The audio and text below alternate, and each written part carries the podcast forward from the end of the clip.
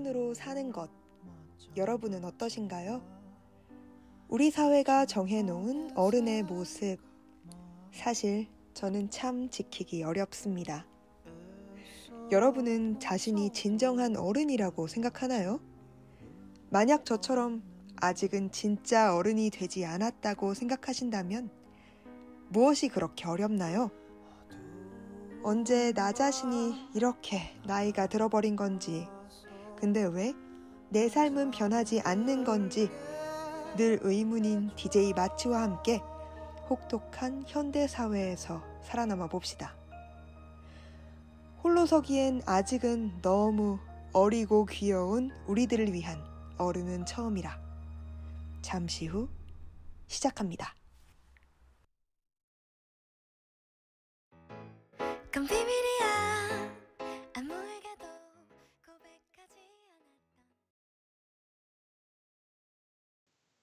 네, 첫 곡으로 아이유의 이 지금 들려드렸습니다.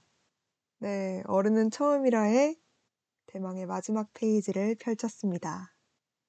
안녕하세요. 저는 어른은 처음이라의 DJ 마치입니다. 와! 네, 저희 방송 청취 방법 먼저 소개해 드릴게요. 이 방송은 연세 인터넷 라디오 방송국 열배 방송입니다. 열배 방송 청취 방법은요.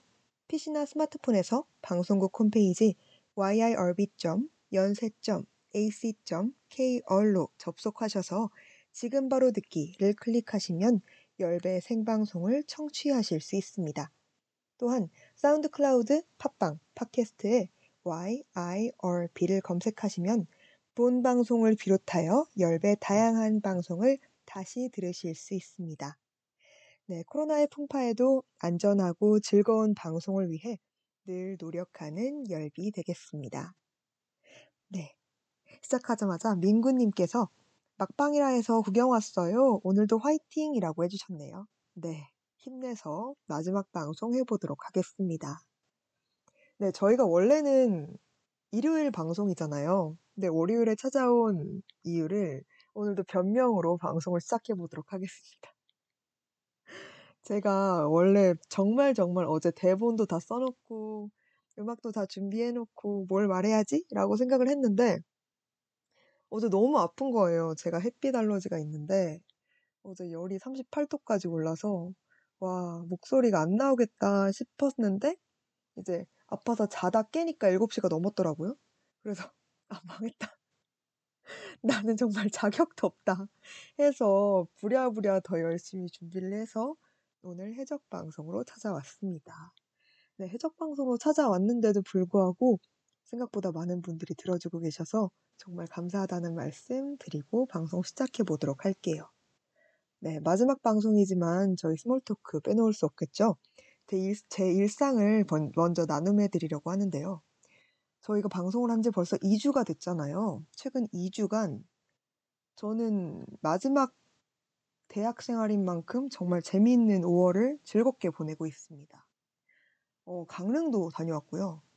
강릉에 가서 친구랑 이제 당일치기로 재미있게 놀다 왔고, 제가 학교에서 투어를 도는 일을 하고 있는데, 5월이라 그런지 코로나가 조금 풀려서 그런지 투어객이 진짜 진짜 많더라고요. 그래서 지난주 금요일인가요? 지지난주 금요일에는 투어객분들이 150 분이 오셨어요. 그래서 제가 원래 투어를 돈 날이 아니었는데 갑자기 투어를 돌러 오라고 해가지고 그냥 매던 가방 메고 폐찰도 안 메고 정말 투어를 도는 사람 같지도 않은 복장을 하고 투어객들을 만나서 투어를 열심히 돌아드렸습니다.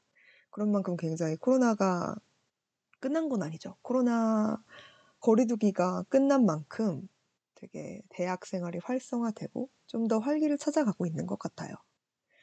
어, 요즘 축제도 굉장히 많이 하고 있죠. 1롭도 한다고 하더라고요. 저는 대학교 2학년 이후로 1롭을 가본 적이 없는데, 최근에 제 친구가, 참고로 18학번 친구가 1롭을 한다고 막 가자고 하는 거예요. 그래서, 어, 막학기도 1롭 가도 되나? 이러면서 친구랑 엄청난 고민을 하고 있습니다. 네. 저희 열배서도 중간고사가 끝난 기념으로 회식을 했고요. 제가 지금 4학기째 열배서 활동 중이거든요.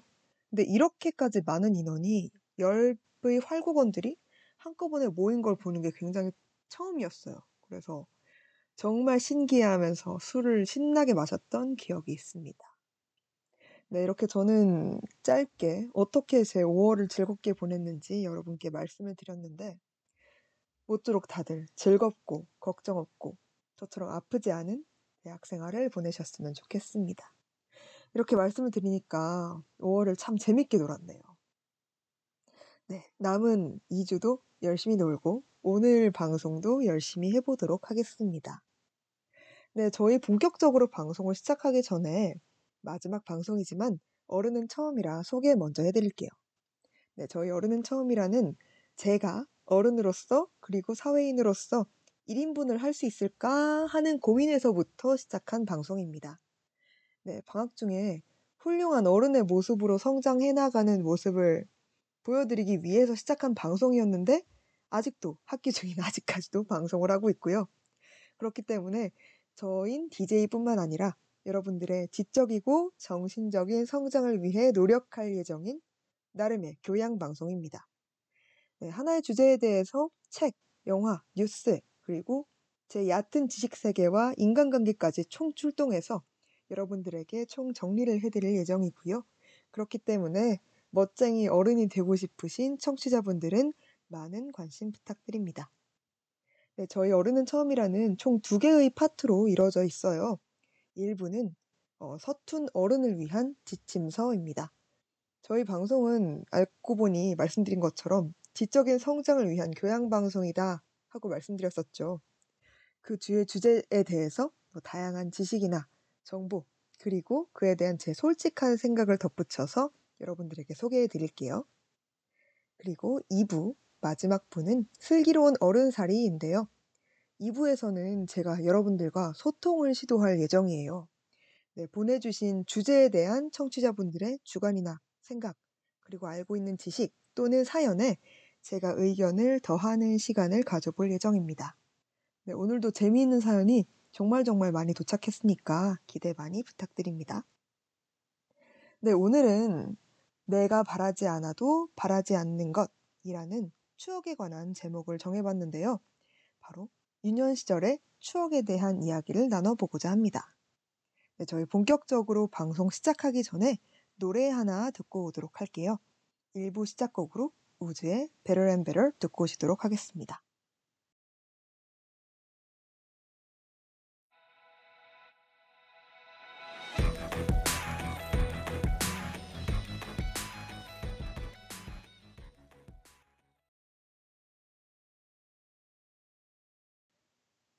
네, 저희 1부로 넘어와 보도록 하겠습니다.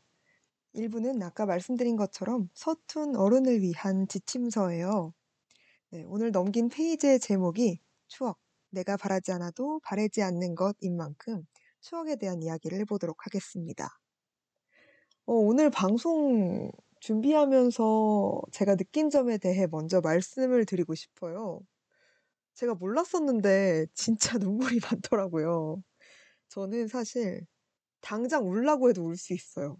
근데 방송 때문에 참는 거예요. 정말 사회적 지위 때문에 늘 눈물을 참고 사는 타입입니다. 어, 사실 제가 매주 낭독을 하는 봉사를 하고 있어요.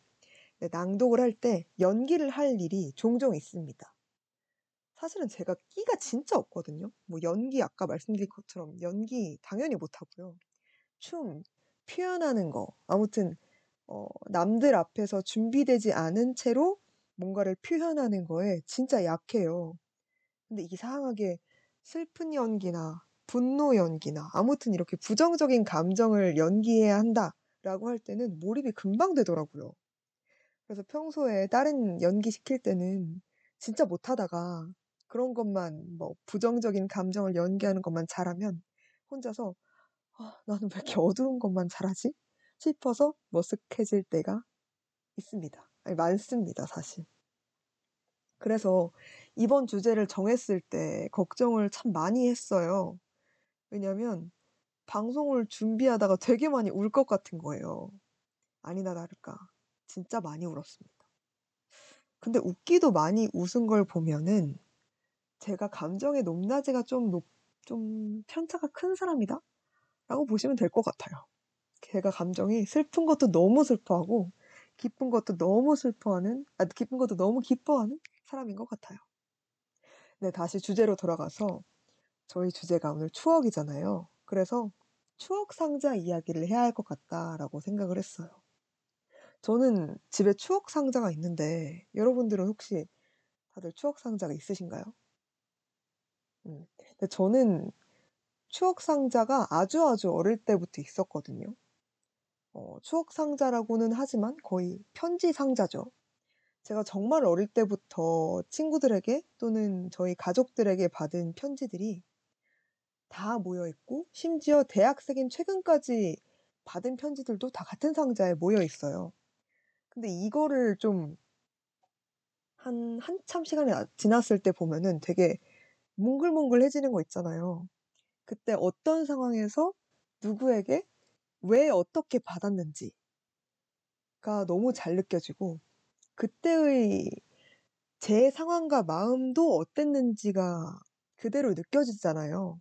약간 그런 느낌 받으실 때 있지 않나요?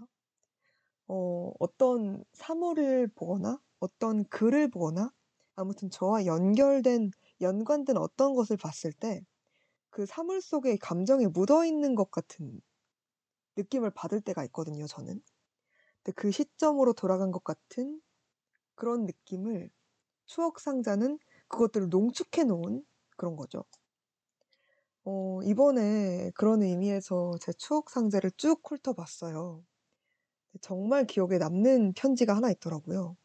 제 수능 날 받은 편지인데 어 물론 지금 방송을 들으시는 분들이 거의 다 대학생 분들이시고 대학을 졸업하신 분들이실 테니까 다들 공감을 하실 것 같아요.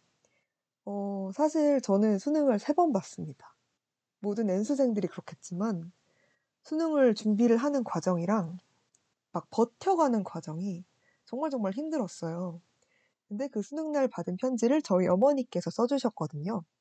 그 수능 날 특히 마지막 수능 날 받은 편지에 이렇게 써 있었습니다. 어 "늘 사랑하고 사랑하는 우리 예삐 강아지 마치에게. 오늘 드디어 수능이구나. 그간 많은 일들이 있었어. 너가 무척 힘들었을 거라고 생각해. 오늘 또 너무너무 힘들겠지. 그러나 벅찬 일이 기다리고 있으니 축하할 일을 위해 힘차게 가자. 우리 마치 화이팅." 이라고 써 있었습니다. 근데 저는 그때 수능 편지를 받으면서 사실 기억이 잘 안 나거든요. 저는 제가 떨리는 것만 중요하지 무슨 편지가 대수겠습니까? 제가 수능을 잘 봐야 되는데 제가 잘못한 거에 대한 책임을 져야 되는데. 근데 이제 와서 생각을 해 보면 그때 편지를 써 주시던 저희 어머니의 심정이 어땠을지. 딸내미가 하나 밖에 없는데 수능을 3 번씩이나 보고 속을 썩이는 게 얼마나 힘드셨을지. 이제 와서 걱정이 됩니다. 사실 저는 지금 대학 막 학기인데요. 수능 날의 기억이 여전히 생생해요. 3 번이 다 생생해요. 그래서 그런지 지금 수능 날 받은 편지를 보면은 조금 더 뭉클해지는 것 같습니다.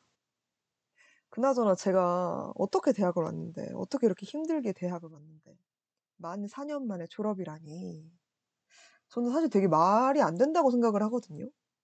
사실 초, 중, 고를 다니는 이유가 대학인 분들이 굉장히 많잖아요. 물론 대학을 목적으로 하지 않으신 분들도 계시겠지만 저도 그렇고 제 주변에 계신 분들도 그렇고 정말 학창 시절 12 년과 플러스 N수까지 하신 분들은 12 플러스 알파 년을 대학을 오기 위해서 공부를 했다고 생각을 하거든요. 근데 4년 만에 졸업이라니 저는 이건 아니라고 생각합니다. 저는 대학은 최소한 6 년제여야 한다고 생각을 해요 개인적으로. 물론 그 중에 8 학기만 다니는 거죠. 8 학기는 다니고 열심히 공부를 하고 4 학기는 합법적으로 놀고 싶습니다. 사실 저는 졸업하기 되게 무서워서 요즘 되게 이런 이상한 생각을 하고 있습니다. 또 다시 추억 상자 이야기로 다시 돌아가 보면 저는 중학교 1 학년 때부터 친했던 친구가 아직도 친하거든요. 되게 많이 친하거든요. 지금 딱 13 년째 친한데 제가 26 살이에요. 인생의 반을 함께 한 거잖아요. 근데 그 친구가 중학생 때 써준 편지, 고등학생 때 써준 편지, 그리고 대학도 같이 왔어요. 대학생이 되어서 써준 편지, 그리고 얼마 전에 받은 편지가 한 상자 안에 들어있더라고요. 정리를 하다 보니까 그 친구가 저에게 써준 편지가 이렇게나 많구나라고 생각을 했어요. 근데 너무 웃긴 건 중학생 때 그 친구 글씨체와 얼마 전에 써준 편지의 글씨체가 똑같아요. 그래서 제가 되게 열심히 사진 찍어 보내면서 "너는 아직도 글씨체가 이러냐." 하고 놀린 적이 있습니다. 이거는 그냥 놀리고 싶어서 말한 거고 어 개인적으로 그 친구와 저의 13 년간의 세월이 굉장히 길잖아요. 추억도 되게 많았을 거고 그 친구와 저 사이의 감정이 되게 깊어지는 시간이었을 텐데 그 세월을 10 개가 안 되는 편지로 요약한다는 게 되게 신기하고 묘한 감정이 들더라고요. 사실 이렇게 13년 뭐 아까 저희 어머니도 말씀드렸겠지만 말씀드렸지만 어 저희 어머니와는 제가 26 년의 인연을 가진 거고 아까 그 친구와 저는 13 년의 인연을 가진 건데 이렇게 긴 인연도 있지만 짧아도 정말 정말 소중한 인연들이 많잖아요. 저는 요즘 맨날 같이 연락하는 친구들 중에서도 만난 지 1년 정도? 아니면 아예 1 년이 뭐야 반년도 안 된 친구들이 되게 많아요.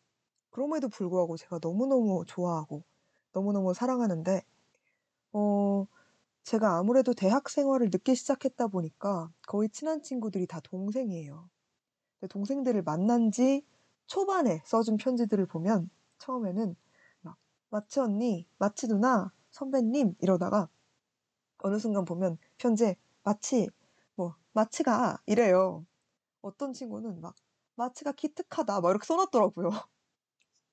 진짜 어이가 없어 가지고 그래도 저를 좀 편하게 생각을 해 주고 또 좋아해 주는 사람들이 있다는 점에서 기분이 정말 정말 좋아지고 또 뿌듯해졌던 것 같습니다.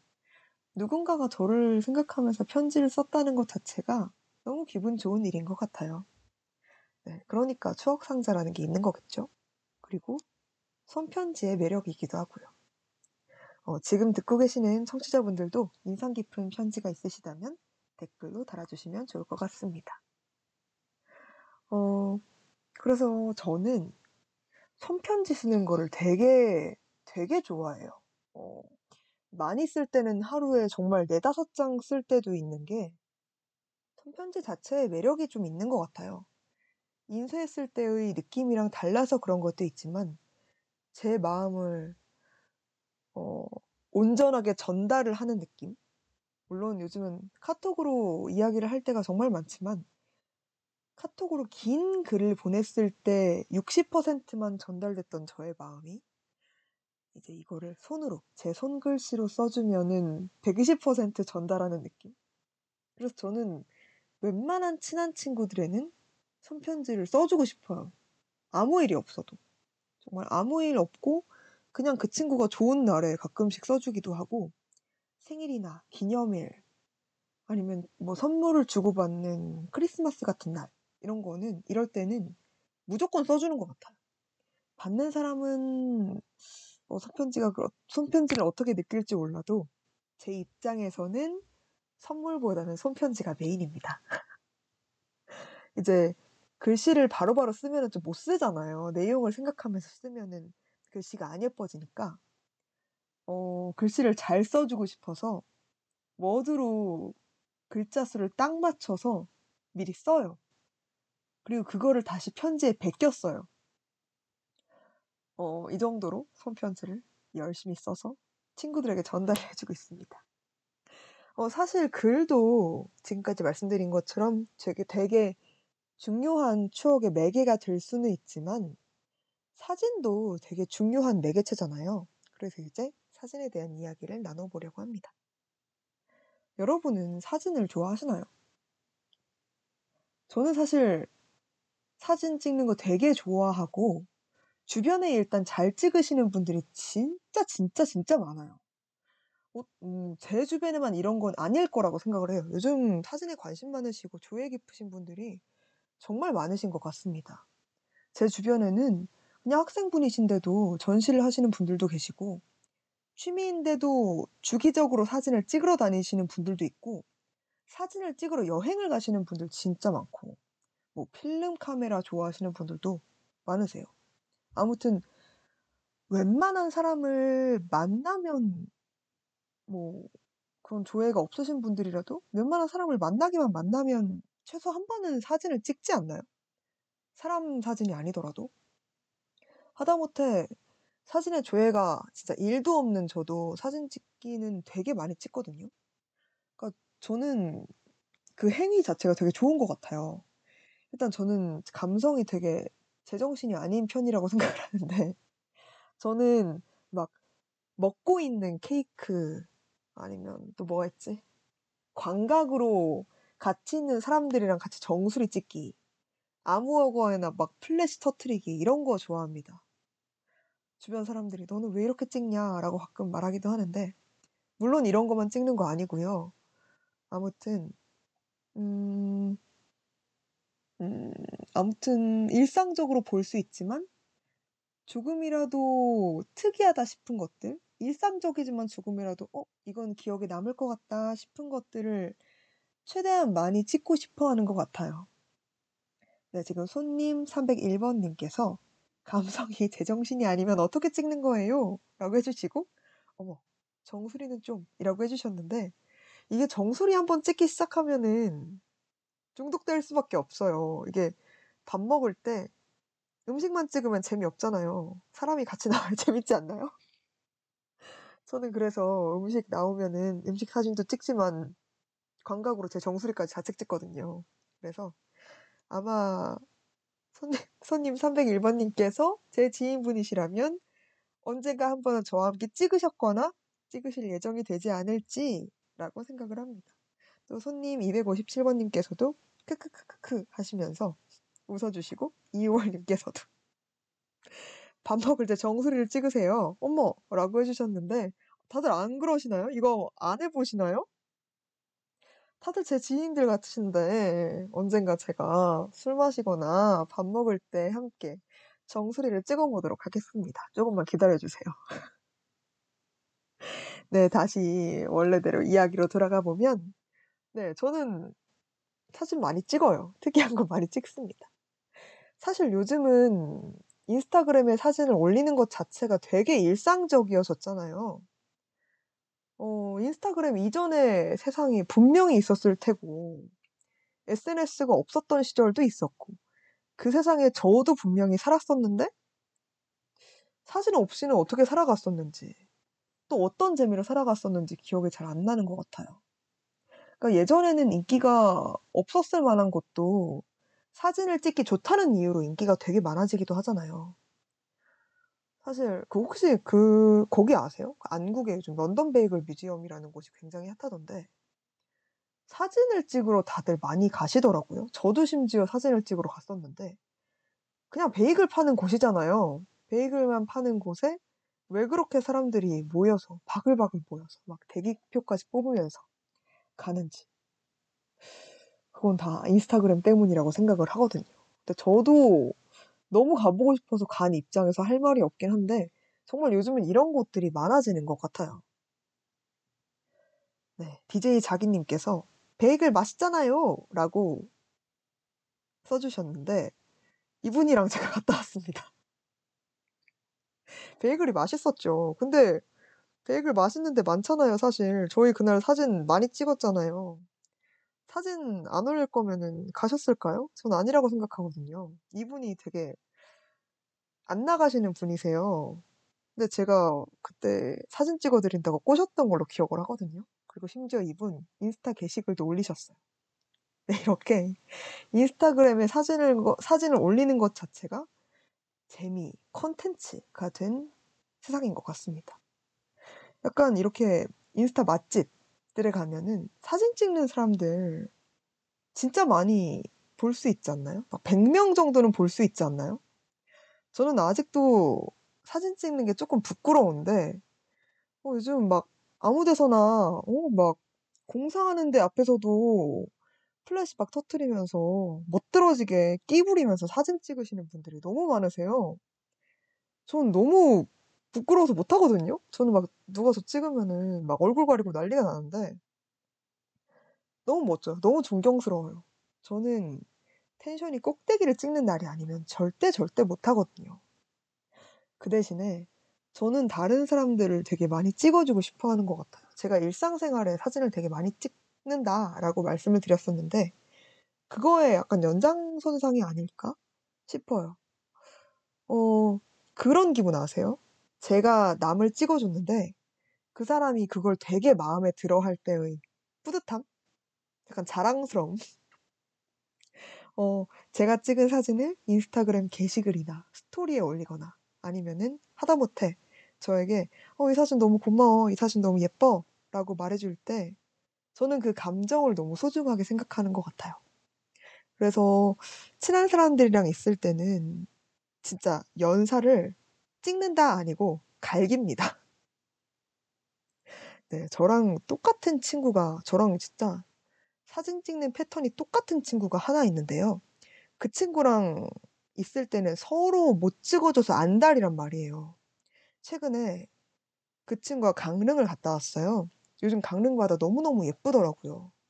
5 월이기도 하고 학기 중이기도 하니까 사람들이 생각보다 좀 별로 없었는데 강릉에서 각 1,500장 정도는 찍어 줬습니다. 아직까지 너무 많아서 사진 정리를 못 하고 있어요. 핸드폰이 과열이 돼서 핸드폰을 식혀 달라고 아이폰에 알림이 오더라고요. 그 정도로 열심히 서로의 자연스럽고 예쁜 모습을 남겨주기 위해 노력했어 했었던 것 같습니다. 덕분에 예쁜 사진 너무너무 많이 남겼고 2 주가 지난 지금도 종종 그때 사진을 보면서 흐뭇한 미소를 짓는 것 같아요. 어 이렇게 글에도 그렇고 사진에서도 그렇고 그때의 순간과 기분과 공기와 감성 같은 것들이 물씬 묻어 묻어난다는 것에서 약간 추억 보관소가 될 수 있는 것 같습니다. 어 아주 아주 작은 글, 글도 아니죠.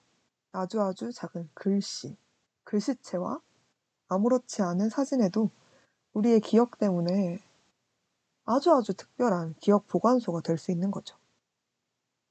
어 번외로 저는 사진에 대해 사진에 대해 말씀드리니까 생각이 난 건데 인생 네컷, 포토이즘, 하루 필름 이런 거 되게 좋아해요. 요즘 되게 좋아하시는 분들 많으실 텐데 어 그런 약간 4 컷, 6컷 어쩌구들을 되게 많이 찍습니다. 얼마나 좋아하냐면 저는 혼자서도 찍어요. 어 대전에 가면 대전에서 꼭 찍어야 되고 강릉에 가면 강릉에서 꼭 찍어야 되고 제주도 갔을 때도 제주도 혼자 갔었거든요. 근데 도착하자마자 바로 찍으려고 노력했었던 것 같아요. 어 그때만 찍을 수 있는 그리고 만들어낼 수 없는 제 표정이 있다고 생각을 하고요. 그때 혼 사실 혼자 갔는데 저 말고는 누가 저를 찍어 주겠어요. 물론 억지로 찍으려고 하면은 많이 찍을 수야 있겠지만 그렇게 좀 안 부끄럽게 제 사진을 찍으려면 인생 네컷 이런 게 진짜 좋지 않나요? 저는 그런 의미에서 그때의 감정과 기억과 그 설렘을 남기고 싶어서 인색 인생 네컷 많이 찍는 것 같아요. 이렇게 말씀드리면은 제가 약간 여행지에서만 찍는 것 같은데 저는 그냥 일상적으로 많이 찍기는 합니다. 저는 옛날에 한때 주사가 술 먹고 집에 오기 전에 혼자서 인생 네컷 찍는 거였어요. 음 여기 실전 취재 전문가님께서 "인생 네컷이 더 혼자 찍기 어렵지 않아요?" 라고 댓글 남겨 주셨는데 어어안 부끄럽지 않나요? 막 혼자 사진을 찍어요. 근데 저는 셀카 되게 부끄러워 하거든요. 밖에서 막 사람들이 보고 있는데 예쁜 사진 예쁜 얼굴 막 하면서 막 예쁜 척 하면서 셀카 찍으면 좀 부끄러워하고 저는 셀카 감성을 별로 안 좋아해요 사실. 그래서 남이 찍어 준 것 마냥 제 상체 이상이 나온 사진을 되게 좋아하는데 그렇게 찍으려면은 어디 세워 놓고 막 여행을 갔을 때는 막 캐리어에 세워 놓고 멀리 가서 막 애플 워치로 이 카메라 리모컨 누르면서 막 난리를 좀 펴야 되잖아요. 근데 인생 네컷을 찍으면은 부스에 들어가서 그냥 매번 찍으면 되니까. 그게 더 쉽지 않나요? 저만 이렇게 생각하고 살았던 건가요? 아무튼 인생 네컷 술 먹고도 자주 찍었을 만큼 저는 좋아하는 것 같아요. 진짜 최근에 인생 네컷을 인생 네컷뿐만이 아니라 뭐 인생 네컷 아류들을 다 통틀어서 정리를 했는데 앨범이 3 개가 나오더라고요. 그러면은 약간 ' 내가 돈을 여기에 얼마나 쓴 거지?' 싶은 그런 기분 아세요? 담배 피우시는 분들은 이해하실 텐데 물론 제가 담배를 피지는 않지만 약간 이해하기 쉽게 좀 비유를 해 드리면 "담배를 끊으면은 10 년 만에 얼마를 모을 수 있다." 이런 말들 되게 많이 하시잖아요. 뭐 금연 캠페인 이런 데서. 근데 제가 저 같은 경우에는 인생 네컷을 끊으면 10년 동안 뭐 1 0 0만 원을 모을 수 있다. 이렇게 생각을 해도 될 것 같은 거예요. 제가 앨범이 한 장에 30 장짜리 앨범을 샀는데 3 개를 채웠다는 것은 그리고 아직도 사진이 남았다는 것은 100장 가까이 찍었다는 얘긴데 요즘 인생 네컷 점점 비싸져요. 그래서 4천 원짜리였는데 요즘 5천 원짜리도 많이 찍는단 말이에요. 5천 원짜리인데 100장을 찍었어요. 아니다. 4천 원짜리를 쳐치 쳐도 100장 찍으면 40만 원이잖아요. 진짜 여기 실전 취재 전문가님께서 " 거의 인생 네컷 지점 하나 지으신 정도."라고 해 주셨는데 아 못해도 인생 네컷 부스 하나는 제가 가져도 되지 않을까. 차라리 제가 찍는 것보다 그 돈 모아서 부스 하나를 집에 놔뒀어도 돈을 모을 수 있지 않았을까 싶습니다. 진짜 하나 살까요? 제가 앞으로 40만 원을 40만 원 정도는 더 쓸 것 같은데. 열심히 고려를 해 보도록 하겠습니다. 어 아무튼 저는 혼자서도 인생 네컷 잘 찍으러 다니고 친구들이랑 있을 때 진짜 많이 찍거든요. 저는 사실 제가 예쁘게 나오는 거 별로 안 중요해요. 제가 못나게 나오면은 제 잘못이라고 생각을 하기 때문에 겸허하게 받아들이는 편이거든요. 그러니까 못 나왔다고 뭐라 안 할 테니까 저랑 인생 네컷 많이 많이 찍어 주시길 바라도록 하겠습니다. 제가 수 싫어하는 사람한테는 인생 네컷 찍어 달라고 안 해요. 저 제가 인생 네컷 찍어 달라고 하면은 '아 얘가 나를 좋아하는구나. 얘가 나를 마음에 들어 하는구나.' 하시면서 그냥 조용히 찍어 주시면 됩니다. 네. 지금까지 글과 사진에 대해서 이야기를 나눠 보고 제 의견을 나눠 드려 봤는데 사실 이렇게 실제하는 물건이 아니더라도 추억을 불러일으키는 촉매제들이 진짜 진짜 많잖아요.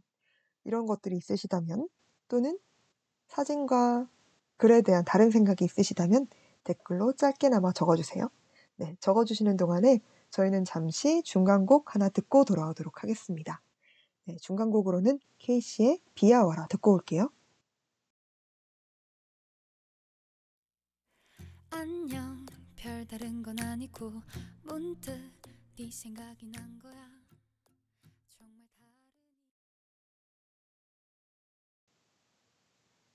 네. 케이씨의 비야 와라 듣고 돌아왔습니다. 네. 제가 아까 뭐 "추억을 불러일으키는 촉매제에 대해 써 주셔라."라고 부탁을 드렸었는데 손님 547 님께서 "저는 노래요. 한 노래에 꽂히면 한동안 그 노래만 듣는데 나중에 그 노래를 다시 들어보면 그걸 듣던 시기가 떠올라서 좋아요."라고 해 주셨네요. 진짜 노래는 그런 힘이 있는 것 같아요. 어 약간 손편지랑은 좀 다른 결인데 손편지는 그 순간을 기억하게 한다면 노래는 그 시기를 떠올리게 한다고 해야 될까요?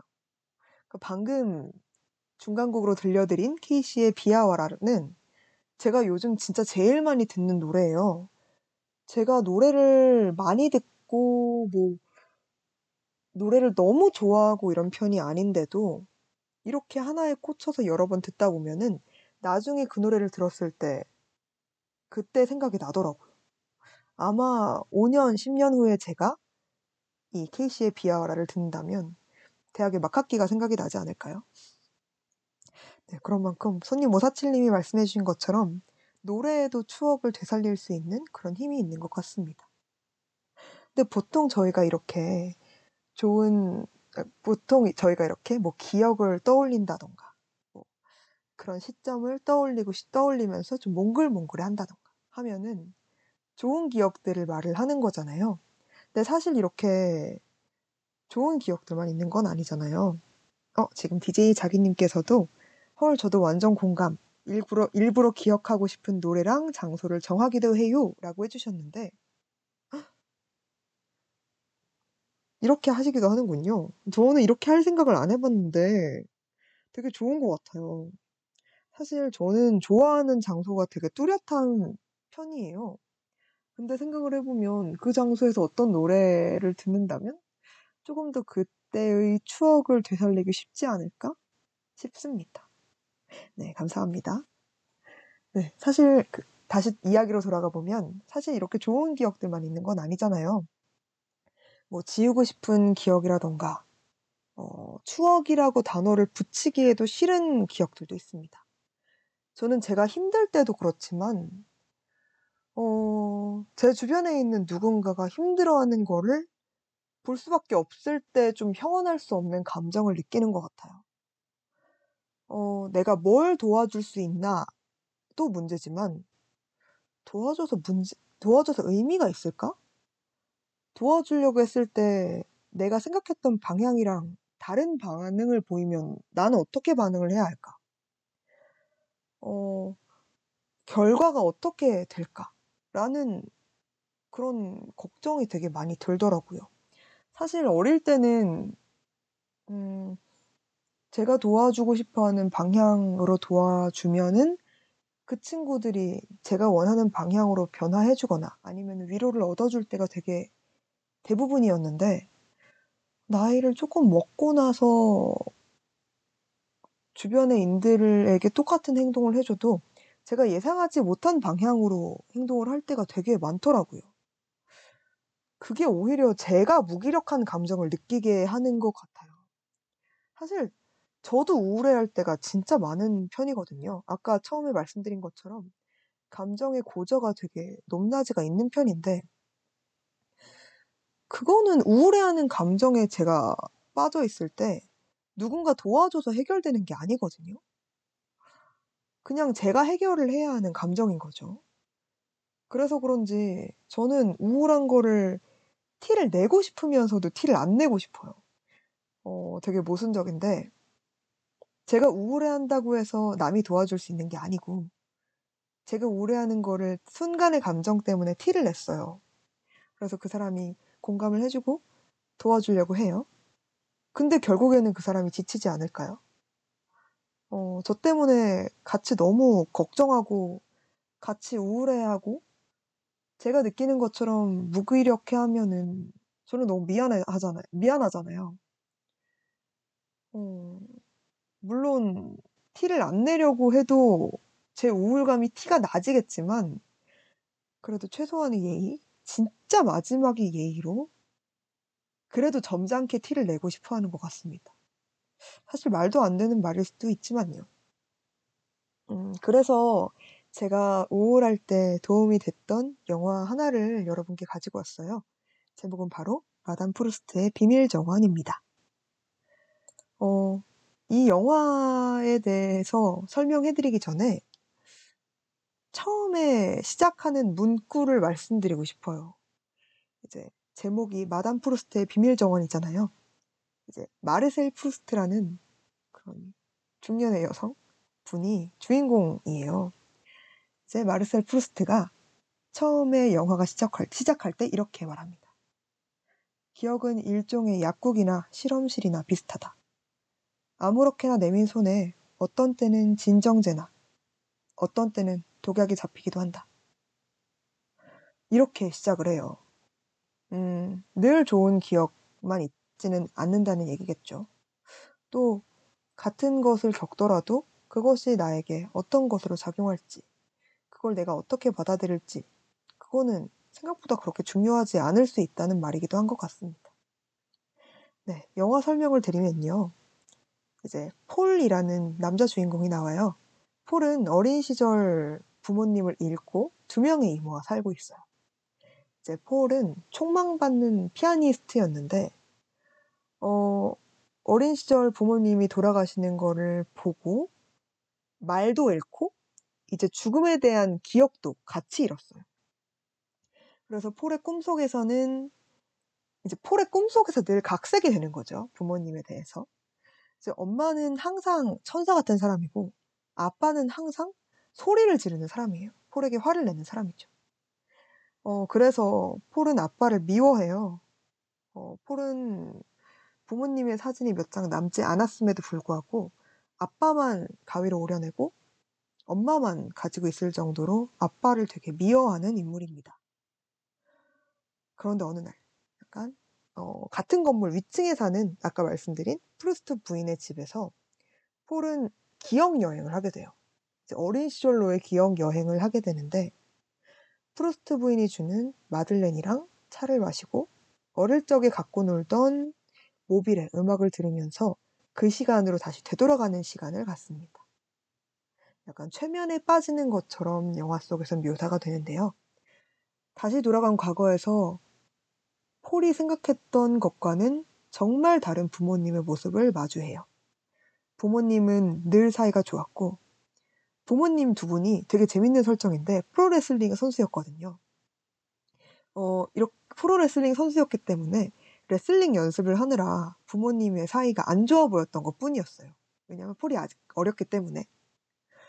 어 이모들이 이제 엄마 쪽이죠. 이모들이 블루 칼라였던 아빠를 싫어했기 때문에 폴에게 아빠에게 안 좋은 기억을 심어준 거였고요. 그걸 알게 된 폴이 점차 밝아진 표정을 갖게 돼요. 근데 반대로 이모들은 폴이 너무 밝아져서 불안에 빠지죠. 그거를 그 상황을 누가 만들었는지 찾아보니까 이제 프루스트 부인인 거예요. 그래서 폴의 이모들이 프루스트 부인을 괴롭히기 시작합니다. 어, 프루스트 부인이 결국에는 마지막으로 폴에게 기억 여행을 떠날 수 있는 마들렌이랑 차를 선물을 하고 마지막 말을 남긴 채 떠납니다. 그래서 그 차와 마들렌을 통해서 폴이 마지막 기억 여행을 떠나요. 이제 부모님의 죽음을 목격했던 그 시점으로 가는데요. 어, 너무 끔찍해서 기억도 지우고 말까지 잃게 됐던 폴이 그 순간을 다시 보면서 충격에 빠지지만 어른이 된 폴이 어른이 되었기 때문에 점차 스스로 치유를 해갑니다. 어, 제가 이 부분에서 되게 느낀 감정이 있어요. 음, 만약 여러분과 저에게 어린 시절 또는 과거의 어떤 순간으로 잠깐 돌아가서 그 순간을 다시 볼 수 있게 한다면 저희는 아마 거의 행복한 순간을 고르지 않을까요? 왜냐면 괴로웠던 순간을 잊으려고 하고 잊기 위해 노력하기 때문에 아니면 또는 폴처럼 잊기도 하고요. 어... 근데 제가 느끼 이 영화를 보면서 굉장히 크게 와닿았던 점은 그런 아픈 기억을 피하면 안 된다였어요. 음. 저는 개인적으로 인생을 되게 평탄하게 살아왔다고 생각을 해요. 억울한 일이 크게 없었고. 어. 저는 제가 제 주변인들에게 어 "내 인생 되게 꽃밭 같다. 내 인생 되게 평탄하다."라고 하거든요. 그럼에도 불구하고 저도 분노했던 때가 굉장히 많고 화가 났던 때도 많고 슬펐던 때가 분명히 있겠죠. 아픈 기억들이 있겠죠. 근데 그러면 그런 아픈 기억들 때문에 저도 힘들 때가 굉장히 많단 말이에요. 제가 갖고 있는 우울도 그것에서 기반한 거겠죠. 근데 제가 이 영화를 봤을 때도 굉장히 우울했던 때였어요. 이 영화를 보면서 그런 아픈 기억을 오히려 직면하는 방법을 배운 것 같습니다. 어, 프루스트 부인이 폴에게 마지막으로 남긴 말이 하나 있다고 했죠. 이제 프루스트 부인이 뭐라고 했었냐면 나쁜 추억은 행복의 홍수 아래로 가라앉게 해. 그 수도꼭지를 트는 건 네 몫이란다. 라고 해요. 어, 나쁜 추억을 잊는다고 해서 사라지는 게 아니잖아요. 그냥 가라앉아 있는 거죠. 저, 제가 기억에 없어, 제가 가진 기억이 없어진다고 해도 우리가 가진 무의식 속에는 나쁜 추억들이 늘 있지 않을까요? 이렇게 나쁜 추억을 가지고 있다면 늘 일상생활에 영향을 줄 수밖에 없겠죠. 어 이렇게 제가 모르는 채로 영향을 받느니 건강하게 나쁜 추억을 없애거나 받아들이는 것도 좋지 않을까라는 생각을 했습니다. 음. 이 영화에서 말하는 방법은 나쁜 추억을 없애는 방법은 더 좋은 행복한 추억을 많이 만들어서 덮어버리는 거라고 이야기를 해요. 근데 이거는 회피를 하는 것이랑은 정말 다른 방향이라고 생각을 하거든요. 예를 들어서 부모님과 관련해서 나쁜 추억이 생기면 폴이 했던 것처럼 부모님과 관련한 좋은 기억을 다시 만들면 되고 어 친구와 나쁜 추억을 만들어서 상처를 받고 이제 전 애인과의 나쁜 일이 있어서 상처를 받았다면 그거를 직면하고 새로운 애인을 만들어서 좋은 추억을 많이 쌓는다든지 더 좋은 사람들, 더 좋은 친구들을 많이 만들어서 그거를 상쇄할 만한 일을 만드는 것이 더 건강하게 나쁜 기억을 잊는 방어 방법이 될 수 있다고 생각을 합니다. 그리고 저는 되게 기억에 남는 게 차와 마들렌으로 폴이 결국에는 치유가 되는 거잖아요. 차와 마들렌이 매개체가 되는 거잖아요. 저는 이걸 일이 영화를 보면서 '아 어딘가에는 이 마들렌과 차가 있을 것 같다.'라는 느낌이 들었었거든요. 그리고 사실 그런 티타임을 갖는 행위 자체가 어려운 게 아니잖아요. 그래서 저는 진짜 이런 차와 마들렌이 있지는 않겠지만 이 영화를 보고 우울할 때마다 차를 먹게 되더라고요. 제가 차를 좋아하는 사람이 아닌데 괜히 이제 본인 저만의 이제 치유 방법으로 차와 단 것들을 먹으면서 스스로를 치유하는 그런 행위? 퍼포먼스 를 하게 됐던 것 같아요. 그럼으로써 조금 더 쉽게 제 나쁜 기억에 직면할 수 있었던 시간들을 가져왔던 것 같습니다. 이런 나쁜 기억들을 흘려 지나갈 수 있는, 흘려 보낼 수 있는, 온전히 나 자신을 바라볼 수 있는, 그리고 제가 아까 원하는 방안처럼 이제 내가 우울함에도 불구하고 주변 사람들을 무기력해지거나 우울하게 만들지 않는 그런 간단한 행동들을 찾아보시는 것도 정말 좋은 것 같아요. 저 같은 경우에는 아까 말씀드리는 것처럼 차를 마시는 거고요. 물론 음, 더 사람에게 받은 상처를 사람으로 치유하는 게 가장 근본적인 방법이겠죠. 네, 이런 식으로 음, 저의 약간 개똥 철학일 수도 있지만 마담 프루스트의 비밀 정원을 통해서 제가 어떻게 우울을 해결하고 제가 어떻게 나쁜 기억을 잊으려고 노력을 했는지 설명을 드렸던 것 같습니다. 여러분들은 어떤 식으로 우울을 해소하시나요? 저는 사실 분노와 우울을 해소하는 게 참 어려운 것 같아요. 음, 어처음 영화 때부터, 어처음에 페이지를 펼쳤을 때부터 늘 말씀드렸던 건데, 제가 차와 뭐 단 것들을 먹는다고 해서 늘 제 기분이 해소되는 건 아닐 거잖아요. 여전히 다양한 방법을 시도를 하고 있고, 여전히 어, 우울할 때마다 그 우울에서 헤엄치는 것에서부터 빠져나가기 위해 열심히 노력을 하고 있는데, 여러분들은 어떤 식으로 이런 부정적인 감정에서 헤쳐나오시고 계신지, 또 부정적인 추억에서 빠져나오려고 노력하고 계신지 궁금합니다. 네, 일단 1부는 여기까지 준비했고요. 중간곡 하나 듣고 와서 2부로 돌아오도록 하겠습니다. 네, FX의 굿바이 서머 듣고 올게요.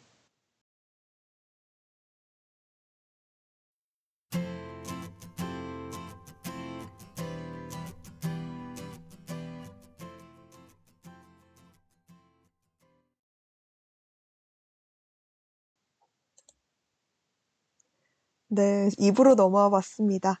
2부는 슬기로운 어른살이인데요. 각자가 어떤 어른의 삶을 보내고 있는, 어른의 삶을 보내고 있는지 알아보는 시간입니다. 네, 오늘도 추억의 순간을 주제로 많은 사연 받아봤는데요. 보내주신 사연에 저의 의견을 보태보도록 하겠습니다. 네, 바로 사연으로 넘어가 보도록 할게요. 닉네임 시아님이 보내주신 오늘의 첫 번째 사연입니다. 제가 아직 유치원생 때의 얘기입니다. 당시 저희 부모님께서는 맞벌이셨고 저는 언제나 종일반에 남아서 퇴근 후 저를 데리러 오실 때까지 기다려야 했습니다. 항상 아무렇지 않은 척 의연하게 나는 괜찮아 라며 기다렸는데 유난히 그날은 같이 남아있던 아이들이 다 떠나고 혼자 남아있는 게 너무 우울했던 날이었습니다. 밖에서 차 소리가 나면 혹시 우리 엄마일까? 기대감에 찬 눈으로 문을 바라보다 실망하고 또 실망하고 나중에는 창문 앞에 꼭 붙어서 차 헤드라이트가 비칠 때마다 이번엔 엄마지 않을까 기대하며 바라봤었어요. 그날따라 너무 서러워서 엄마가 오시자마자 왜 이렇게 늦었냐며 눈물을 터뜨려 버렸죠. 나중에 결국 회사 그만두면 안 되냐는 저의 말에 엄마는 회사를 그만두셨고 당시에 저는 그게 기쁘기만 했었습니다. 아직도 엄마와 그때 이야기를 하면 눈시울이 붉어져요. 뭐랄까, 그때의 감정이 울컥하고 올라오는 것 같아요. 엄마도 창문 앞에 딱 붙어서 창문밖만 쳐다보고 있는 제 뒷모습이 너무 마음이 아팠다고 하시더라고요. 요즘은 그때의 제 서러운 감정도 생각나지만 그때 엄마는 어떠셨을지 생각해 보게 되는 것 같습니다. 엄마에게 나는 나중에 결혼해도 내 일을 하고, 하면서 살고 싶다고 종종 얘기하곤 했는데 저 때문에 일을 그만둬야 했을 엄마는 그 얘기를 들을 때마다 어떠셨을지 생각하곤 해요. 생각해보면 그때의 엄마도 아직 어린 나이였고 엄마는 처음이라 서툴렀을 텐데 말이죠.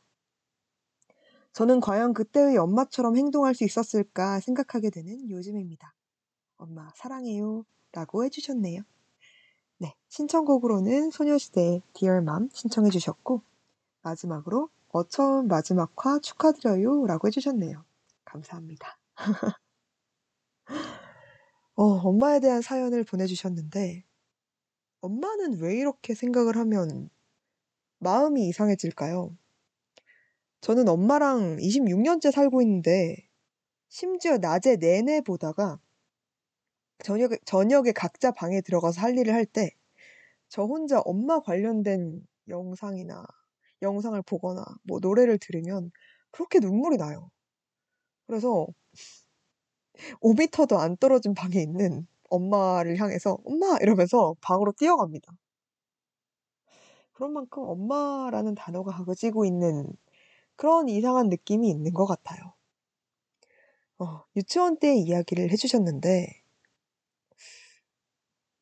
시안님의 어머니도 그렇고 저도 그렇고 그때의 엄마는 자기 생각만큼 나이가 많지 않았잖아요. 그냥 서른 남짓에 아마 지금의 나와 그때의 엄마가 만난다면 그냥 제가 언니라고 부를 만한 젊은 여성이었을 텐데 어떻게 그렇게 인생의 중대사에 대한 어려운 결정을 내리고 심지어 아기를 낳고 또 어, 저같이 얌전하다가도 이상한 데에서 엇나가는 애를 어떻게 키우셨을지 너무 존경스럽습니다. 아마 모든 어머니들이 다 그렇겠죠. 음, 그런 포인트에서 우리가 늘 뭉클해하고 그런 그때의 엄마의 선택에 미안해지는 것 같습니다. 음, 저도 어머니께서 저를 키우려고 회사를 그만두셨었거든요. 물론 저를 낳자마자 그만두셨긴 했, 아, 저를 낳기 전에 그만두셨긴 했지만 사실 엄, 저희 어머니가 진짜 어, 이제 와서 들어보면은 진짜 능력이 있으신 분이었어요. 연봉도 저희 아버지보다 많이 버셨, 많으셨었고 아무튼 정말 계속 일을 하셨으면은 제 생각엔 뭔가 뭐라도 하진 않으셨을까. 기업을 갖지 않으셨을까 싶습니다. 근데 저를 위해서 그만두셨다는 자체가 저는 종종 미안하죠. 모든 딸과 아들들이 갖고 있는 생각이지 않을까요?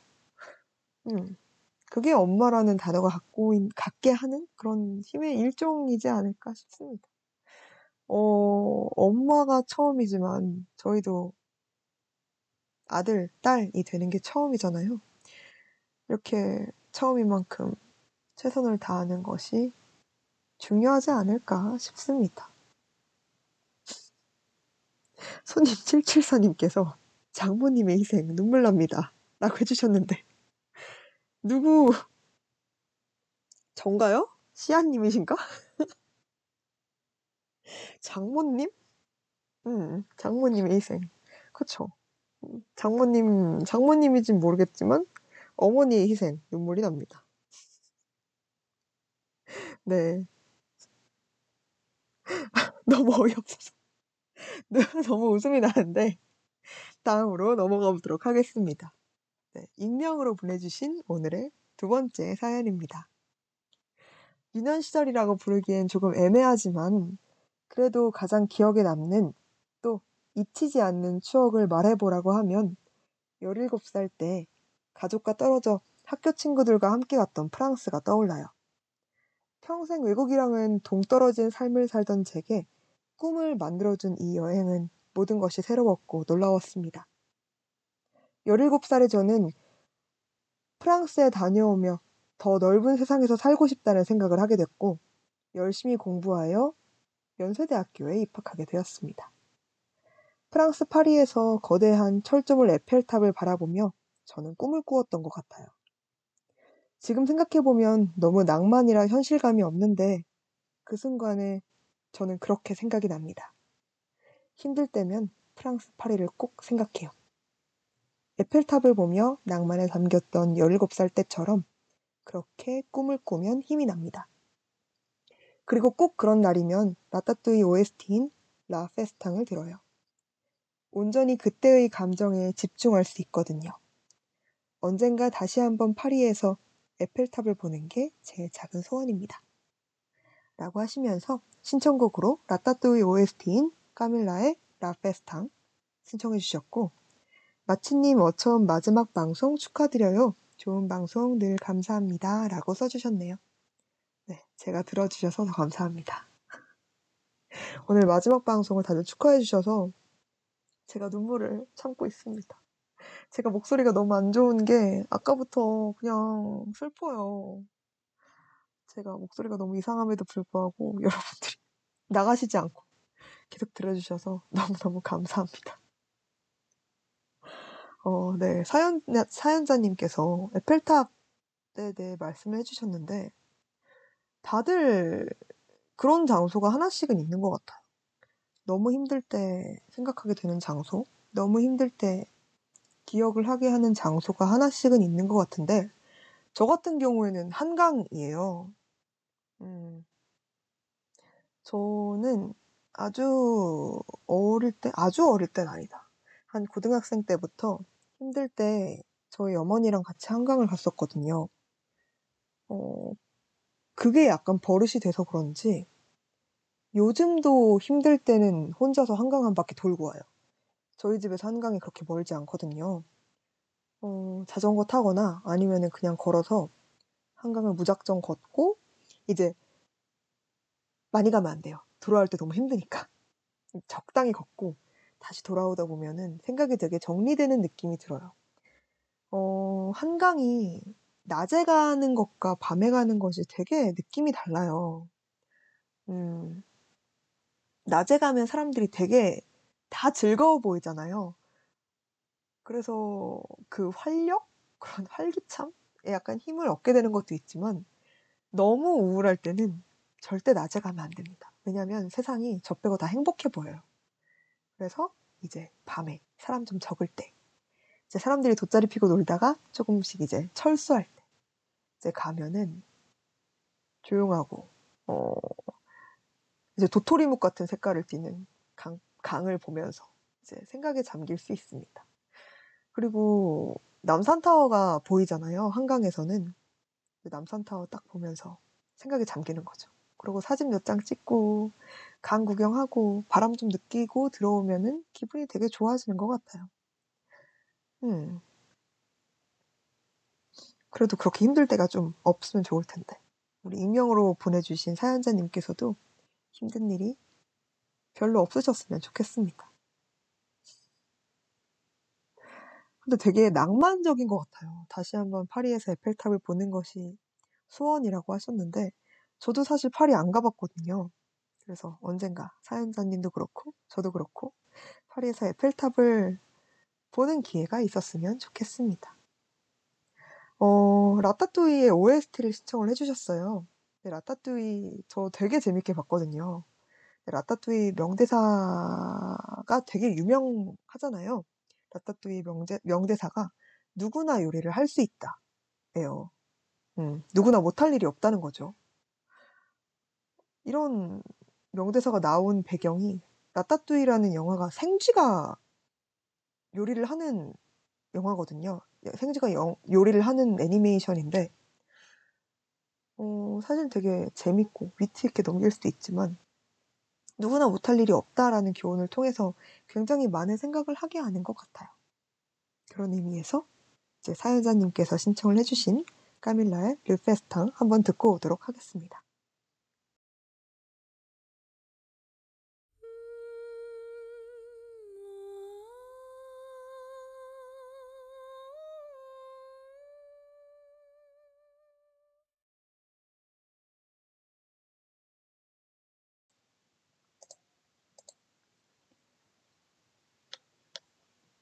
네, 까밀라의 르페스탕 듣고 돌아왔습니다.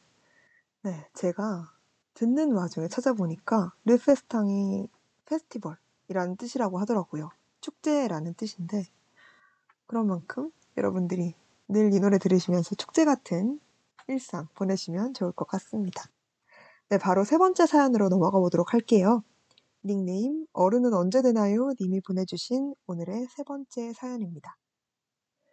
어릴 때 엄마 아빠가 꼭 하던 장난이 있어요. 같이 걷다가 뒤로 슬쩍 빠져서 어딘가에 숨어버리는 거예요. 그럼, 그러면 저는 동생과 엄마, 아빠를 엄청 찾았죠. 잃어버린 줄 알고요. 원래 저는 툭 하면 울던 아이였는데 반면 동생은 늘 덤덤하고 순한 아이였어요. 옛날에 찍어둔 비디오를 보면 저는 5초에 한 번씩 울어요. 동생은 그런 저를 왜 저러지? 하는 표정으로 쳐다보고 있고요. 그래서 엄마 아빠는 장난을 칠 때 당연히 제가 엉엉 통곡하며 울고 동생이 저를 이끌 줄 알았대요. 그런데 이게 웬일이에요? 동생이 아기처럼 울고 제가 동생 손을 잡고 눈 동그랗게 뜨고 엄마 아빠를 열심히 찾아다니더래요. 엄마 아빠 이야기를 듣고 제가 만들어낸 기억인지 모르겠지만요. 저도 그때 엄청 당황했던 것 같아요. 근데 뭔가 책임감이 더 컸던 것 같아요. 동생을 챙겨야 한다는. 이런 일들이 종종 있었어요. 새벽에 도착한 아빠 짐을 들어주러 엄마가 잠깐 집을 비웠던 새벽. 자고 있던 제가 깨서 울고 동생도 따라 울고 그런 동생 손을 잡고 둘이 현관문 앞에 서서 울고 있었대요. 지금 생각해보면 집에서 기다리는 게 제일 현명한 방법인데 어디에 갔을지도 모르는 엄마를 찾으러 둘이 같이 나가려고 했는지 모르겠어요. 최근에 어린 두 자매를 봤는데 제 동생이랑 제가 생각나더라고요. 엄마 아빠가 없는 순간만 그렇게 언니처럼 행동하고 엄마 아빠 앞에서는 동생 괴롭히고 미워했던 게 너무 후회스러워요. 그때로 돌아가면 더 좋은 언니가 될 수 있었을 것 같아 아쉬운 마음이 들어 사연 남깁니다. 신청곡으로는 멜로망스의 초대 써주셨고요. 이제 저에게는 마치의 마지막 방송 축하해야 하는 거 맞죠? 왕이라고 해주셨네요. 어, 저만큼 잘 우시는 분께서 사연을 써주셨는데, 어, 맞아요. 저도 무슨 기분인지 알거든요. 세상에 서러운 게 그렇게 많을 수 없어요. 저도 5초에 한 번씩 울었거든요. 어, 근데 저는 외동이라 누굴 챙길 일이 없었어요. 그래서 맨날 그냥 책임감 없이 울었었는데, 사연자님께서는, 음, 너무 어른스러운데요? 동생을 가지신 분들은 다 그런가요? 제가 본 동생이 있으신 분들은 어, 어른스럽긴 하지만 이 정도는 아닌 분들도 굉장히 많아요. 근데 어른은 언제 되나요? 님께서는 굉장히 어른스럽고 책임감도 있으신 어렸을 때부터 굉장히 어른 같은 분이셨던 것 같습니다. 벌써 어른이 되셨던 것 같은데요? 어른은 언제 되는지 고민 고민하실 필요가 없으실 것 같은데 아무튼 굉장히 멋진 제가 죽었다 깨어나도 따라할 수 없는 그런 사연이네요. 근데 꼭 엄마 아빠는 그런 장난 치시지 않으세요? 저희는 꼭 버스를 같이 타면 엄마랑 아빠랑 두 분 중에 한 명이 내리는 척을 해요. 그리고 안 내려요. 그 내리는 척을 하고 "엄마 내린다." 하고 창밖을 보게 해요. 그러면 다시 엄마가 타요. 그러면 저는 엄마가 아빠랑 저만 남기고 버스를 내린 줄 알고 엄청 울어요. 그러면 이제 엄마가 만원 버스 그러니까 사람이 많을 때 꼭 그러셨어서 사람 사이에 숨어 있다가 한 정거장 지나고 짠 나타나요. 그럼 얼마나 음 너무 킹 받아요 진짜. 저는 저는 엄마가 그럴 때도 속고 아빠가 그럴 때도 속고 한 진짜 1 년에 1 년이 뭐야. 매번 버스 탈 때마다 속았거든요. 근데 이제 어느 순간부터 초등학생이 되고 이런 거에 안 속을 때부터 저희 엄마 아빠가 굉장히 섭섭해 하시더라고요. 이제 제가 지금도 되게 성숙하게 생긴 편인데 그때 얼굴이 지금이랑 똑같아요. 그때 성숙하게 생긴 7 세, 8 세가 어이없어 하면서 엄마 아빠를 보는 그 표정이 정말 기억에 남았다라고 하십니다. 근데 어머니 아버지께서는 꼭 이렇게 애들을 놀리고 싶으신가 봐요. 이게 즐거우신가 봐요. 저는 그런 엄마 아빠가 되지 않겠습니다. 아무튼 다시 사연으로 돌아가 보면 어 제가 보기에는 동생을 괴롭히지 않으셨어요 이분께서는. 동생을 괴롭히실 분이 아니에요. 이미 좋은 언니시니까 아쉬운 마음 가지시지 마시고 그냥 늘 사시던 대로 사시면 동생분이 굉장히 좋아하시지 않을까요? 저는 그렇게 생각합니다. 그리고 제 마지막 방송도 축하해 주시면서 안타까워 해 주셨는데 어 여기서 이분께 어 위로가 될 만한 말씀을 하나 드려야 할 것 같아요. 어른은 처음이다 어른은 처음이라는 마지막 방송이지만 이번 학기에 제가 인터뷰 방송으로 다시 돌아올 예정이니까 엄밀히 말하면 저의 마지막 방송은 아니고요. 그러니까 어 제 다음 방송도 기대 많이 해 주시고 많이 들어 주시면 감사하겠습니다. 네. 이렇게 세 번째 사연 마무리해 보도록 하겠고요. 네 번째 사연으로 넘어가 보도록 할게요. 네 닉네임 글로시 님께서 보내주신 오늘의 네 번째 사연입니다. 네 이분께서는 굉장히 짧고 강렬하게 남겨 주셨어요. 이제 제가 사연 질문을 받을 때 "기억에 남는 추억, 장면 묘사해 주세요."라고 써 놨었거든요. 정말 간결하지만 효과적이게 사연을 남겨 주셨습니다. 눈 엄청 오던 날 동생들이랑 아빠랑 동네 마트에서 펫박스 가져와서 썰매 만들고 눈 쌓인 동산에서 썰매 타면서 놀던 추억 이러고 이모티콘, 웃는 이모티콘으로 하나 붙여 주셨습니다. 다들 근데 이런 기억이 있지 않나요? 저만 상상이 되나요? 그리고 신청곡으로는 다섯의 뉴스 남겨 주셨고 그리고 제 이름 언어 유의하셔서 "Love you so much라고 해 주시고 또 웃는 이모티콘 남겨 주셨습니다. 어 눈이 진짜 엄청난 매개인 것 같아요. 자꾸 매개란 말 쓰니까 되게 이상한데 어른은 처음이라 2화 썸네일에도 눈이 있어요. 어린 제가 눈을 만지는 사진인데 눈이 펑펑 내리고 있고요. 제가 그 수많은 저의 어릴 적 사진 중에 하필 그걸 고르는 거는 이유가 있다고 생각을 해요. 눈이 참 이상해요. 그냥 비 언 거잖아요 생각해 보면은. 근데 언 비와 비는 느낌이 너무 다르죠. 이상하게 눈은 낭만적이고 생각만 해도 기분이 좋고 눈이 내리면은 기념을 해야 할 것 같고 어 화이트 크리스마스는 눈이 오는 거지 비가 오는 게 아니잖아요. 그런 만큼 비보다는 눈이 더 추억을 회상하기에 좋은 것 같습니다. 저만 그런가요? 눈만 보면 되게 아직까지 너무 기분이 좋고 포근한 기분이 들고 그렇습니다. 네. 글로시 님께서 신청을 해 주신 것처럼 저도 눈에 대한 추억이 되게 많거든요. 눈은 되게 많다기에는 그냥 눈이 올 때마다 되게 좋아하는 것 같아요. 아주 아주 어릴 때도 기억이 있을 정도로 저는 눈 되게 좋아합니다. 어 유치원 때 어처음 썸네일에 있던 어처음 2화 썸네일에 있던 눈을 만지는 저도 그때의 기억이 아직도 남아 있어요. 그때가 대치동에 있는 모 음식점 지금은 없어진 모 음식점의 주차장이었는데 제가 그곳을 되게 좋아했던 걸로 생각을 해요. 약간 kids 메뉴 이런 게 있어서 좋아했던 것 같은데 거기 가서 밥을 먹고 나왔는데 이제 눈이 펑펑 내리고 있어서 제가 아마 눈을 거의 처음 봤을 때였을 거예요. 제 기억에 남는 눈을 거의 처음 봤을 때였어서 눈이 너무 신기하다고 막 만지고 있는 모습을 저희 엄마 아빠가 너무 좋아하시면서 필름 카메라로 찍으셨던 기억이 납니다. 음.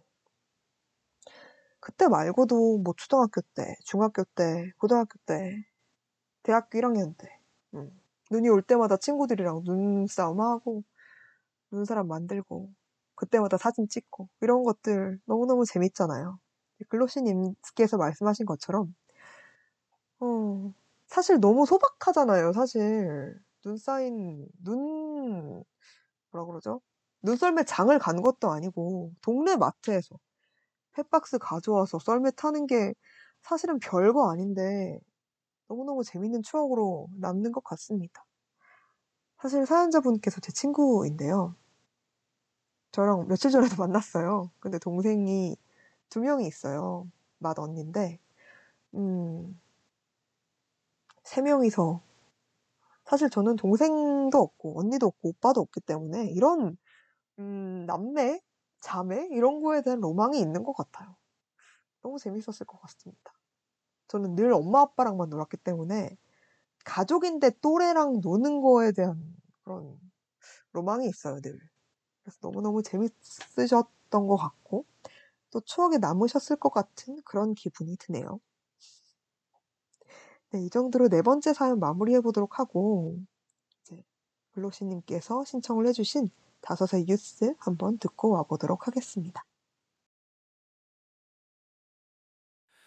큰꿈 부풀어 안고 마냥 앞만 보며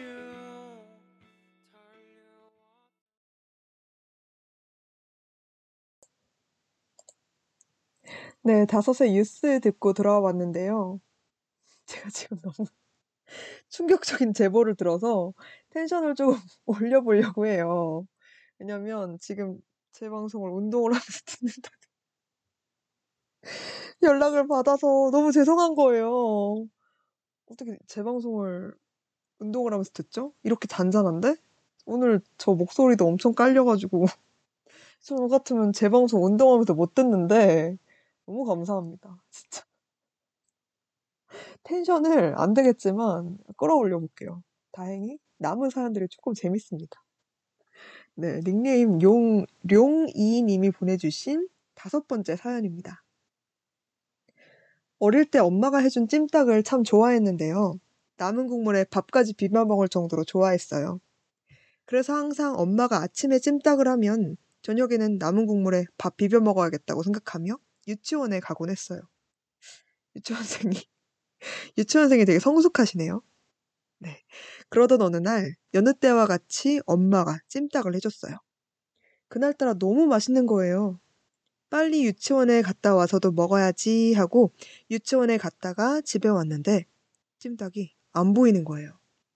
엄마에게 묻자, 어, 얼마 안 남아서 감자 줬어. 라고 하시는 거예요. 감자는 얼마 전에 우리가 잠깐 돌봐주기로 한 옆집 시골의 자부종이에요. 외동인 나한테 동생이 생긴 것, 생긴 것 같아 많이 아끼던 감자인데 그날은 너무 얄미웠어요. 그래서 엄마 몰래 나가서 마당에서 조용히 쉬고 있는 감자의 사료를 뺏어와 먹어봤는데 맛이 없어서 뱉었어요. 감자가 불쌍해졌어요. 매일 이렇게 맛없는 걸 먹고 살았다니. 앞으로 맛있는 거 있으면 감자도 나눠줘야겠다고 다짐한 날이었어요. 그때의 제 생각과 행동들이 아직도 생생하게 기억나서 보내봅니다. 라고 해주시고 신청곡으로는 이강승의 코코 신청해 주셨습니다. 그리고 저에게는 마치 "Love you so much. 고생 많았어." 라고 해 주셨네요. 제가 보기에는 생생할 수밖에 없어요.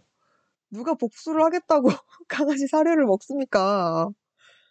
어 룡이님 특이하신 분이네요 진짜. 그리고 저는 유치원생이 찜닭 먹고 싶어서 빨리 유치원에 가고 싶어 하는 것도 너무 웃겼어요. 유치원 때 다들 찜닭 드셨나요? 보통 치킨 이런 거 더 좋아하지 않나요? 제가 너무 어린 입맛이었나? 아무튼 찜닭에 꽂혀 가지고 유치원에 '갔다 와야지.'라고 생각한 게 너무 귀엽습니다. 어 그리고 감자가 미워서 막 사료를 뺏어 먹겠다고 했다가 이제 사료를 먹어 보고 너무 맛이 없어서 불쌍해져서 맛있는 거 나눠 주겠다고 생각을 한 게 너무 귀여워요. 음. 너무 유치원생 같은 그런 사고 흐름인데 그럼에도 불구하고 사료를 뺏어 먹는 건 선 넘었다. 그때의 생각과 행동들이 '생생할 수밖에 없다.'라고 생각을 합니다. 룡이님 혹시 제 지인이시라면 꼭 말씀을 해 주세요. 제가 강아지 사료 원 없이 사 드리겠습니다. 네. 그리고 "외동이어서 되게 외로웠다."라고 해 주셨는데 맞아요. 그래서 저도 어릴 때부터 맨날 "엄마 나 강아지 데려올래. 고양이 데려올래." 이랬었거든요. 근데 아 아직까지 한 번도 데려온 적이 없어요. 그런 만큼 약간 외로운 것 같긴 해요. 그래서 룡이님께서도 그래서 감자를 더 예뻐하신 게 아닌가. '사료 한번 먹어 보고 다시 예뻐해 줘야겠다. 맛있는 거 나눠 줘야겠다.'라고 다짐한 게 아닌가 라고 생각합니다. 그리고 저에게 자꾸 "고생 많았어. So much." 이런 거를 남겨 주셔서 감동이네요. 너무 감사합니다. 네. 5 번째 사연은 이 정도로 하고요. 이제 대망의 오늘의 마지막 사연으로 넘어가 보도록 하겠습니다. 닉네임 DJ 자기님께서 보내 주신 어른은 처음이라의 마지막 사연입니다. 엄마가 키 크라고 농구 학원에 보냈는데 제가 태권도랑 수영은 흥미 붙이고 했는데 농구는 진짜 아니었나 봐요.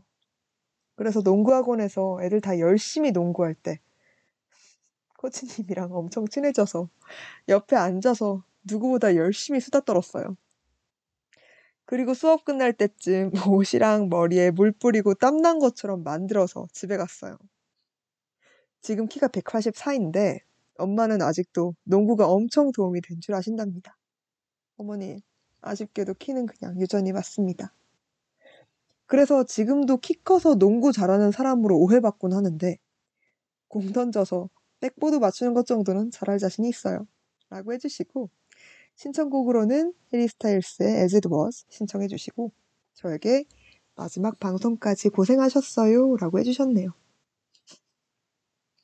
저희 닉네임 자기님 옆 셀럽이시죠 요즘. 감사합니다. 늘, 늘 그 자리에 있어 주셔서 감사합니다. 그래서 제가 어른은 처음이라의 마지막 사연으로 선정을 했어요. 네, 앞에 사연 때문에 제가 너무 슬퍼할 것 같아서 좀 재미있는 사연으로 마무리를 해 보았습니다. 근데 운동에 취미를 붙이는 것 자체가 어렵지 않나요? 어 저는 태권도랑 수영에 흥미 붙인 것도 되게 대단하다고 생각을 했거든요. 어 남자분이시니까 농구를 시키셨겠지만 저는 여자친구들이 할 만한 건 다 했거든요. 저 피겨도 해 봤어요. 당연히 발레, 리듬 체조 뭐 이런 거 해 봤고요. 진짜 여자들이 할 만한 거 피겨 해 보고 요가도 해 보고 진짜 다 해 봤는데 저 별로 피 키가 안 커요. 유전 맞습니다. 어 그리고 농구 때문에 이제 집에 갈 때 땀난 것처럼 물 뿌리고 가셨다고 했는데 아 이분 사실 저랑 너무 친해서 코치님이랑 수다 떠는 게 너무 예상이 가거든요. 이분이 진짜 말이 많으시고 재밌으세요. 그래서 누구보다 열심히 수다를 떨고 옷이랑 머리에 물을 뿌리는 모습이 너무 상상이 가서 웃깁니다. 그리고 키가 184에 농구를 잘하는 사람으로 오해를 받는다라고 해주셨는데 맞아요. 농구가 진짜 잘 어울려요. 농구 잘할 것 같이 생기셨네요.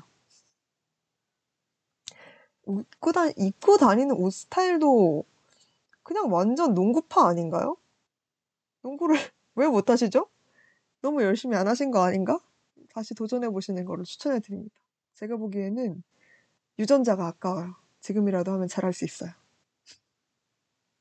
그래도 이분이 굉장히 열심히 운동을 하세요. 아까 제가 사연, 네 번째 사연, 다섯 번째 사연 시작하기 전에 운동을 하고 있다. 방송 들으면서 운동을 하고 있으니 텐션을 올려야겠다라고 생각을 하게 된 계기가 이분이거든요. 지금도 운동을 하시면서 듣고 계신데 열심히 굉장히 운동을 하시는 분이라 음, 농구 다시 하시면 잘하실 수 있을 것 같습니다. 농구 열심히 하시면 농구부 들어가시면 제가 구경 가겠습니다. 어, 맞아요. 아, 이게 너무 재밌었는데 제가 할 얘기가 되게 많았거든요. 이 사연 처음에 보고 너무 충격이어가지고 수다를 떨고 집에 갈 때 그냥 가시면 되지 물을 뿌리고 왔다는 게 너무 충격적이었어요. 어머니가 되게 농구에 진심이셨으니까 이러졌지 않을까 싶습니다. 아무튼 농구 다시 해보시라는 말씀 드리면서 마지막 사연, 어른은 처음이라의 마지막 사연 마무리해 보도록 할게요. 어, 너무 아쉽네요. 제가 5화를 했, 지금까지 5화를 했는데 그 중에 4화를 혼자 했고 나머지 하나를 DJ 모래님이랑 함께 했었는데 어, 방학 때 2월 때 2월부터 시작한 방송을 5월에 마감하는 마감을 하는 게 사실 되게 기분이 이상하네요. 계절이 거의 아예 바뀌기도 했고 마지막이라는 게 늘 참 어렵잖아요. 그래서 슬프지만 어, 어른 처음이라의 마지막 페이지를 덮어보려고 합니다. 네. 어, 오늘 어른은 처음이라의 마지막 페이지 추억 내가 바라지 않아도 바라지 않는 것을 함께 해봤잖아요. 저는 늘 그렇듯이 오늘 방송이 너무너무 즐거웠는데 청취자분들께서 듣기에는 또 어떠셨을지 모르겠네요. 어, 사실은 아쉬움도 많이 남 남는 것 같습니다. 어른은 처음이라를 더 많이 준비하고 더 애정을 쏟고 더 열심히 준비할 수 있었을 것 같다는 아쉬움인 것 같아요. 그래서 오늘은 즐겁기보다는 조금 아쉬운 것 같나요? 같, 같네요. 어, 이렇게 멋진 어른이 되기 위해서 다 서투하나 방송을 했음에도 불구하고 여전히 서툰 면이 많은 DJ인 것 같습니다. 물론 인간적으로도 많이 서툴겠죠.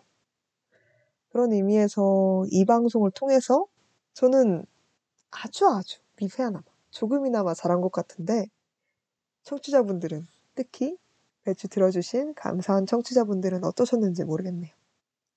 저는 오늘 방송 이후로도 늘 앞으로도 서툰 저 자신을 위해서 어떻게 하면 더 멋진 어른이 될 수 있을지, 어떻게 하면 더 성장할 수 있을지 생각을 하면서 살아갈 것 같아요. 청취자 여러분들도 어떤 삶을 사시든, 어떤 날을 보내시든, 현재의 나를 온전히 사랑할 줄 아는 어른으로 살아가시길 바랍니다. 어, 저뿐만 아니라 우리 모두가요.